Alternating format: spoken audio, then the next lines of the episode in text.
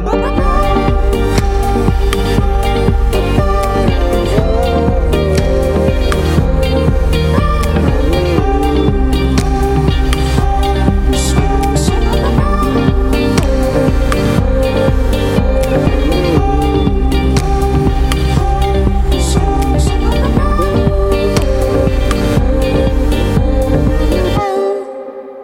Bonjour à toutes, bonjour à tous, bienvenue dans la Méridienne. Je suis très heureux de passer une demi-heure en votre compagnie sur Radio Phoenix.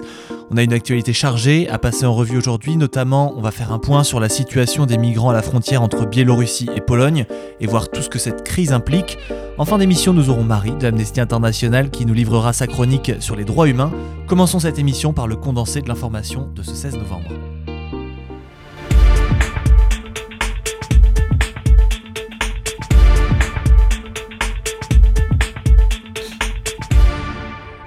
D'abord, une discussion très importante entre Joe Biden et Xi Jinping qui a eu lieu dans la nuit d'hier à aujourd'hui.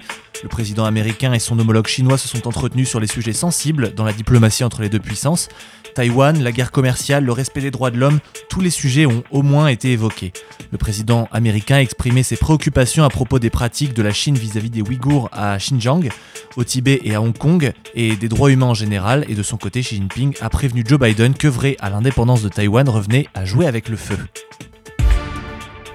Aung San Suu Kyi, dont le parti a remporté les élections législatives de 2020 avant le coup d'État de la junte militaire, va être mise en examen pour fraude électorale selon les, médias euh, de l'État birman. 15 euh, autres responsables, dont l'ex-président de la République Win Mint, vont eux aussi être poursuivis. La junte justifie son passage en force en assurant avoir découvert plus de 11 millions d'irrégularités lors des élections de novembre 2020, alors que les observateurs internationaux ont pour leur part qualifié à l'époque ce scrutin de globalement libre et équitable.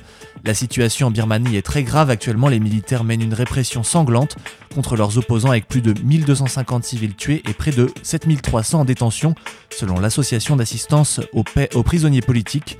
Elle a rapporté des cas de torture, de viol et d'exécution extrajudiciaire. On va en reparler dans cette émission. La crise migratoire entre Biélorussie continue alors qu'hier l'Union européenne a annoncé préparer de nouvelles sanctions contre le régime biélorusse. Le président Alexandre Loukachenko, qui s'est entretenu au téléphone avec la chancelière allemande Angela Merkel, a affirmé que son pays travaillait activement au rapatriement euh, des milliers de migrants bloqués à la frontière avec la Pologne. En coordination avec la décision de l'Union européenne, les États-Unis préparent aussi des sanctions pour dénoncer l'exploitation des flux migratoires qu'ils qualifient d'inhumaines. Comme promis, on y revient juste après ce flash. Revenons en France maintenant où un camp de migrants a été démantelé ce matin à Grande-Sainte. Ce camp hébergeait quelques 1500 personnes et a été démantelé sur ordre du ministère de l'Intérieur.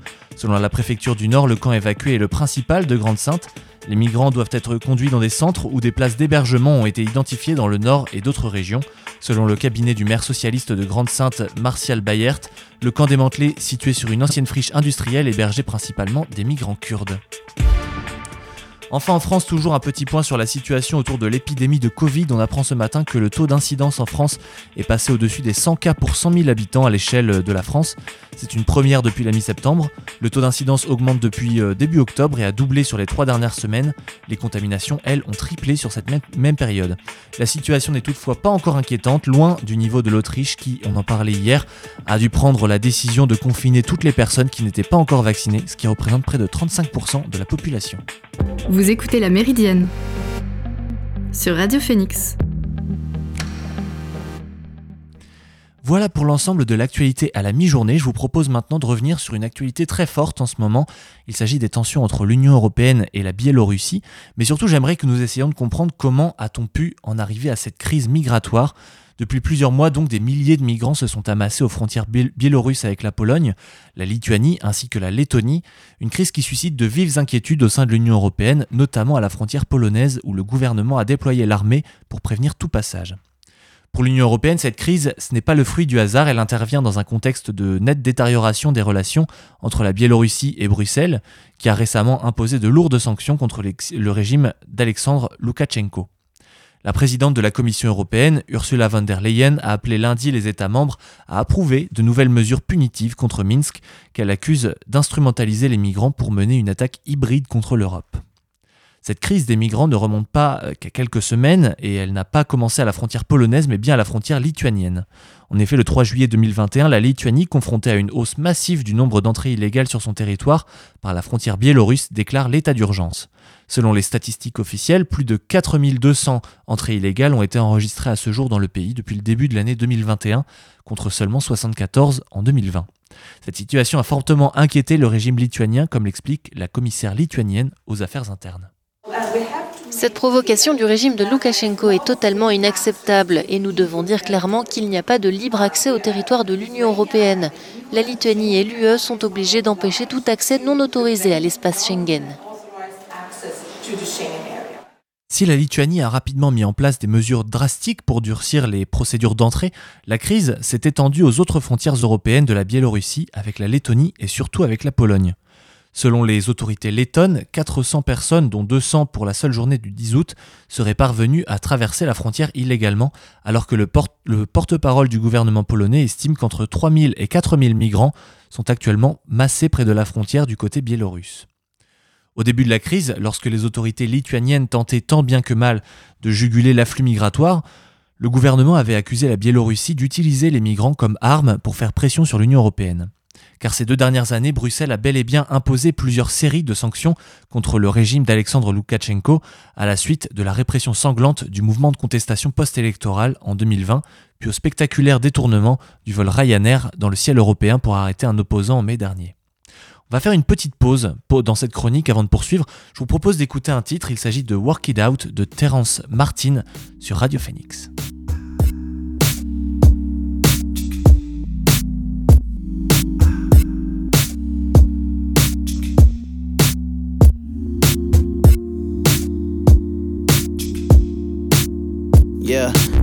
Again for old time's sake. I can make your behind shake like Beyonce. You was supposed to be my goddamn fiance. Instead, you with this lame ass nigga Deontay. Beyond fake. What are the odds I catch you at this motherfucking mirage? In this Vegas hotel getting a couple's massage. Let's leave, we can fucking get high, then goodbye. Goodbye. Goodbye. Feels like deja vu.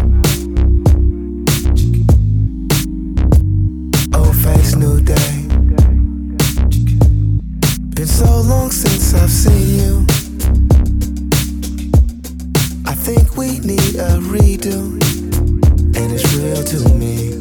Sometimes I be lying, lying to myself.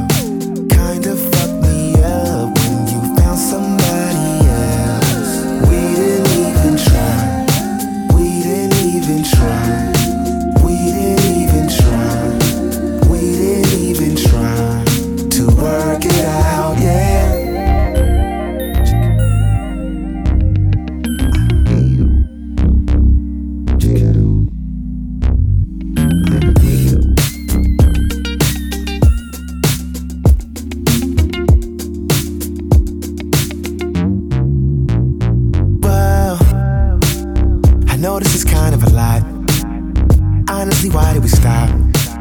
I really liked you a lot. I let you meet my mama. It's funny how life shit go. I could go my way, go you. Girl, your body's so cold, so cold. Cause we both have moved on. So let me put my boat shoes on. It hurts I can't stroke you long. But damn, it's good to see you again. I said, damn, it's good to see you again.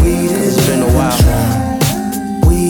We said, damn, it's good to see you again. It's been a while. Try. We didn't even I said, damn, it's good to see you again. To work it out, yeah.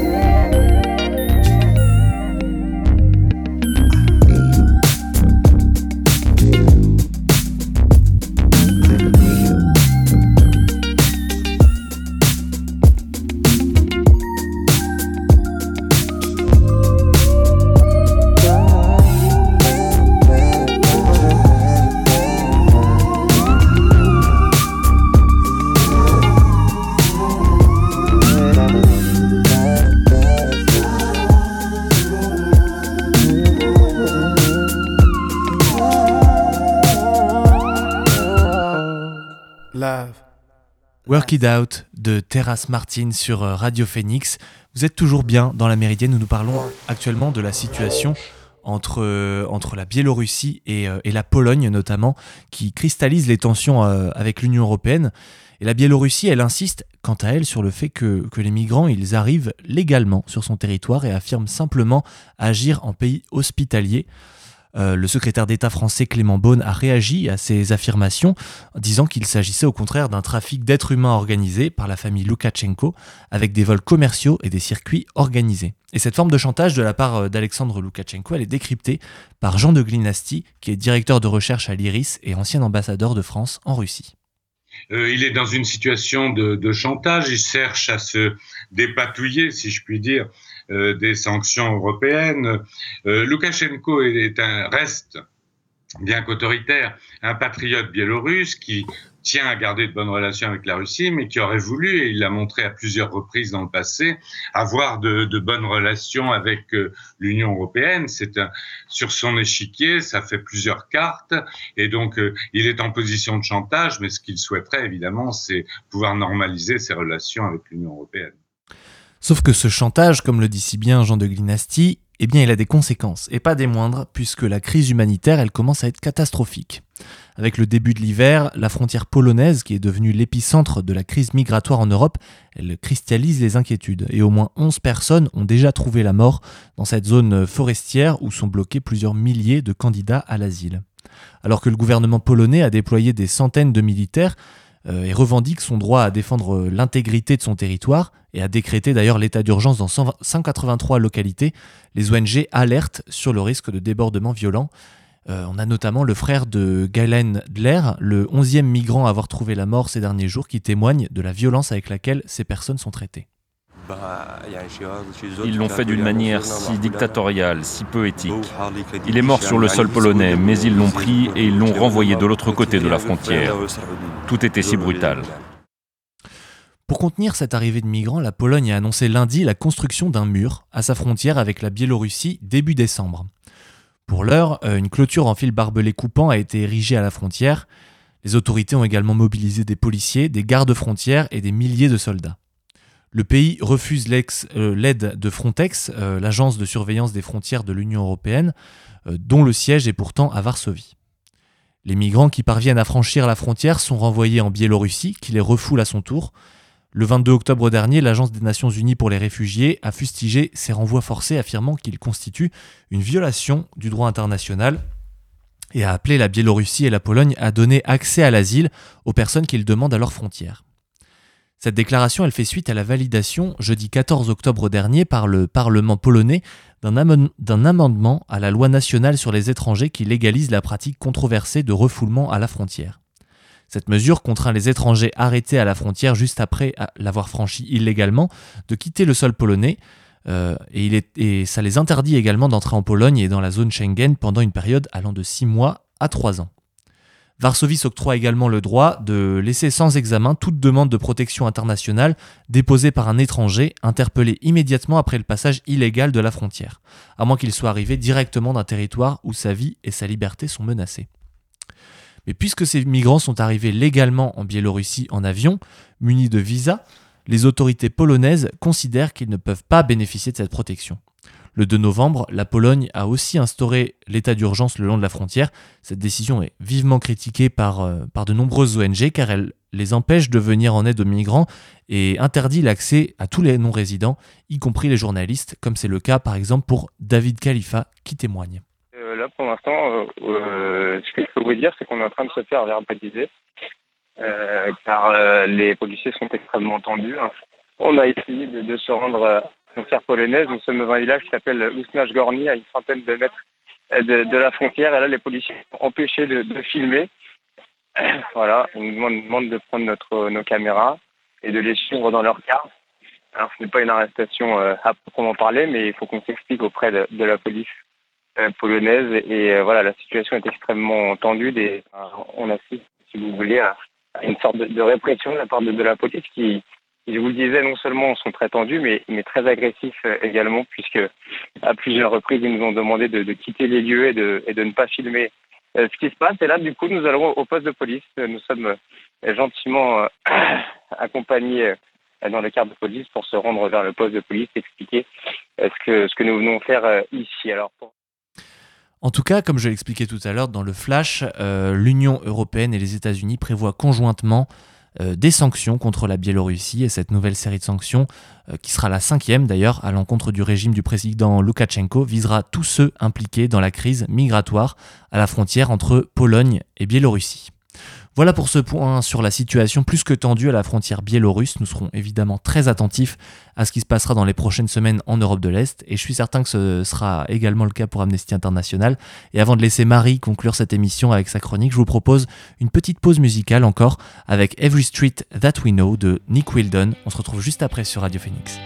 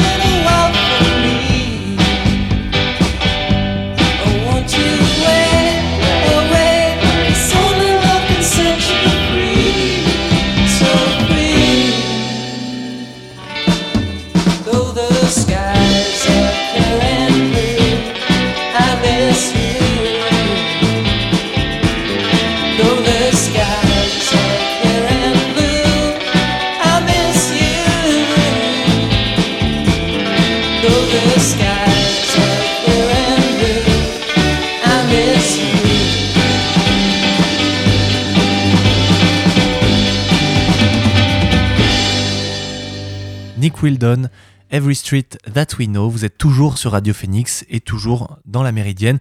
On va maintenant parler de la situation israélo-palestinienne et du militantisme difficile autour de cette cause. Vous écoutez la Méridienne sur Radio Phoenix. Bonjour Marie. Bonjour Edgar, bonjour à tous. Alors comme tu l'as dit, aujourd'hui euh, je vais vous parler d'un sujet un peu moins gai que la semaine dernière, voire même carrément moins gai, parce que je vais vous présenter le cas de Rami Shahat, qui est un militant égyptien-palestinien, et il s'est battu pour qu'Israël rende des comptes concernant les violations des droits humains en Palestine, mais aussi pour que les Égyptiens puissent s'exprimer librement sans crainte de répression il faut préciser que pour mener son combat, il a utilisé des moyens qui sont non violents, euh, la sensibilisation du public euh, aux droits des Palestiniens ou encore la dénonciation euh, dans les médias de l'occupation israélienne, je crois. Tout à fait. Alors Rami Chat, c'est un homme engagé depuis longtemps. Il s'est engagé en politique dans les années 90 et il a été conseiller politique du président palestinien Yasser Arafat. ensuite, il s'est retiré de la scène politique devant les déceptions des accords d'Oslo qui étaient pour rappel des accords entre Israël et Palestine pour progresser vers la paix, mais qui n'ont pas vraiment été suivis d'effet par la suite. Alors en novembre 2010, après des élections parlementaires égyptiennes décriées comme euh, entachées de violence et d'irrégularité, Rami y rejoint une coalition de militants égyptiens qui appelle au, soulèvement populaire pacifique et pro-démocratie de janvier 2011. Et puis au cours des années suivantes, il va contribuer à créer un ensemble de mouvements et de coalitions qui vont jouer un rôle crucial dans la transition démocratique du pays. On peut citer par exemple le parti Al-Destour, dont il exerce les fonctions de secrétaire général par intérim, jusqu'à son établissement officiel. En juillet 2014, euh, l'armée israélienne bombarde intensivement Gaza pendant plusieurs semaines et Rami euh, organise un convoi humanitaire. Il va alors consacrer son action à développer et à renforcer l'expression de la solidarité égyptienne avec le peuple palestinien. En 2015, il cofonde un mouvement en Égypte, Boycott des investissements sanctions, euh, qui appelle, comme son nom l'indique, à boycotter et à exercer des pressions sur Israël pour notamment faire cesser l'occupation palestinienne et pour aboutir à l'égalité complète pour les citoyens arabo-palestiniens d'Israël. Parce que vous le savez sûrement, euh, en Israël, les Palestiniens sont victimes de nombreuses discriminations, notamment dans l'accès au logement, à l'éducation et dans bien d'autres domaines. Et malheureusement, cet engagement de Rami Chat, il n'était pas sans conséquences. Non, effectivement, les autorités égyptiennes l'ont harcelé de nombreuses années en raison de son identité palestinienne, puisque pour rappel, il est à la fois égyptien et palestinien. Euh, elles l'ont aussi harcelé, euh, Rami Shahat, en raison de son militantisme politique. Et par exemple, jusqu'en 2012, euh, Rami devait renouveler son passeport égyptien tous les ans, contrairement à la règle qui autorise les Égyptiens à un passeport de 7 ans. Et en 2012, sur les réseaux sociaux, des enregistrements ont circulé qui accusaient Rami et d'autres militants de vouloir déstabiliser le pays. Euh, résultat, ils ont été interdits de quitter le territoire. Et en fait, un mois plus tard, le caractère fabriqué des enregistrements a été prouvé. L'interdiction a été levée, mais Rami, il a quand même dû se battre pour récupérer son passeport que le ministère de l'Intérieur voulait pas renouveler en affirmant que Rami n'était pas égyptien. Alors la situation bascule davantage en 2019. En juin, euh, Rami s'oppose publiquement au plan américain visant à résoudre le conflit israélo-palestinien, qui a été baptisé le deal du siècle, et il s'oppose aussi à la participation de l'Égypte à la conférence de Manama, consacrée à des discussions sur ce plan. Et le 5 juillet 2019, Rami il est arrêté à son domicile au Caire au beau milieu de la nuit. Euh, des hommes cagoulés et lourdement armés ont pénétré dans l'appartement qu'il occupait avec sa conjointe et sans mandat, sans aucune explication, ils ont enlevé Rami et l'ont transféré dans un lieu tenu secret. Alors au bout de 36 heures, Rami est réapparu devant le procureur de la Sûreté de l'État. Euh, bien évidemment, il n'a pas été autorisé à appeler sa famille ni ses avocats et il a été représenté pendant son, interrogatoire par un avocat qui se trouvait sur place. Depuis lors, euh, la détention provisoire de Rami a été renouvelée plus de 21 fois. En avril 2020, une chambre du tribunal pénal du Caire consacrée aux affaires de terrorisme, elle a décidé d'inscrire arbitrairement Rami Shahad sur la liste de terroristes de l'Égypte en son absence pour une période de 5 ans. Euh, Rami, il est maintenu en détention provisoire dans des conditions inhumaines, comme le reste de ses co-détenus d'ailleurs. Il euh, faut imaginer 10 à 18 prisonniers qui doivent partager 25 mètres carrés. Et en plus de ça, les autorités pénitentiaires n'ont pas forcément pris de mesures adéquates pour prévenir la propagation de la Covid-19. Il faut savoir, tu l'expliques très bien aussi, que son épouse, Céline Lebrun-Chat, elle était également présente lors de son arrestation. Oui, et les hommes cagoulés et armés qui ont enlevé Rami, ils ont donné à Céline 10 minutes pour faire sa valise et puis elle a été euh, expulsée arbitrairement d'Égypte où elle résidait légalement depuis plus de 7 ans. Alors après plus d'un an et demi de mobilisation internationale, Céline a été autorisée à retourner en Égypte pour voir Rami en février 2021 et elle a eu droit à quelques visites au parloir. Donc je vous propose d'écouter le témoignage d'Emeline, qui est membre de l'antenne jeune d'Amnesty International de Caen et qui a rencontré Céline Lebrun-Chat lors du week-end des antennes jeunes organisé à Paris il y a deux semaines. Donc euh, elle nous raconte. Donc j'ai eu la chance de rencontrer la femme de Rami, Céline Lebrun-Chat, qui nous a raconté les conditions de son mari, un peu son histoire. Et c'était une rencontre super puissante et très touchante. Elle nous a notamment raconté son impuissance quand les forces euh, égyptiennes sont venues dans leur appartement pour emmener euh, Rami et euh, lui demander de faire sa valise en 10 minutes de après 8 ans de vie au Caire pour l'expulser en France grâce à sa double nationalité, où elle vit maintenant. Même si Céline n'a pas vu son mari depuis février 2021, ils sont autorisés à s'envoyer quelques lettres qui sont bien sûr surveillées par la prison. Après ça, on a fait une petite activité pour reconstruire l'intérieur d'une cellule égyptienne. Donc dans 25 mètres carrés, on a mis 15 personnes allongées et debout et on a essayé de les faire bouger pour voir ce que ça faisait. Et on a vu que c'était vraiment oppressant et que c'était vraiment des conditions inhumaines. Malheureusement, le cas de Rami Chat, il est emblématique de la répression égyptienne que mène le gouvernement euh, d'Al-Sisi depuis plusieurs années et qui veut faire taire toute forme d'opposition, réelle ou supposée. Oui, effectivement, euh, et comme le rappelle Amnesty, Actuellement, des milliers de personnes, dont des défenseurs des droits humains, des journalistes, des responsables politiques ou encore des avocats, sont, euh, comme Rami, en détention provisoire prolongée, dans des conditions cruelles et inhumaines. Euh, ces personnes, sont notamment privées de soins de santé appropriés, elles sont aussi privées d'un accès à leur avocat et à leurs proches. Aujourd'hui, la mobilisation pour faire libérer Rami Chat, elle continue. Euh, depuis son arrestation, Céline Lebrun-Chat se bat sans relâche pour faire libérer son mari. Oui, et on peut notamment euh, citer la pétition lancée conjointement avec Amnesty, qui a déjà récolté des dizaines, des dizaines de milliers de signatures et qui attend les vôtres. On peut aussi noter, par exemple, qu'en juin dernier, à l'occasion des deux ans de l'arrestation de Rami Chat, plus de 180 élus français de tous bords politiques ont adressé une lettre ouverte au président égyptien en demandant la libération de Rami. Alors il faut rien lâcher, c'est vraiment grâce à la mobilisation qu'on arrivera à faire libérer Rami Chat. Et mon souhait, c'est que un jour, euh, je vous l'annonce dans une chronique sur les bonnes nouvelles. On attend ces bonnes nouvelles avec grande impatience. Merci beaucoup, Marie, d'être intervenue dans cette émission. Et pas de nouvelles très réjouissantes aujourd'hui, malheureusement. On espère que les situations qu'on a exposées aujourd'hui, elles vont s'améliorer dans les semaines à venir. Merci beaucoup d'avoir euh, étudié, euh, d'avoir écouté cette émission. Et puis, bah, je vous retrouve dès demain pour une nouvelle émission de La Méridienne. Merci encore à Alan en régie, comme tous les jours, qui m'accompagne. Merci beaucoup à Marie qui est intervenue également. Et puis, bah, je vous propose d'écouter les podcasts sur phoenix.fm pour retrouver les anciennes émissions de La Méridienne. Bonne journée à tous. Salut!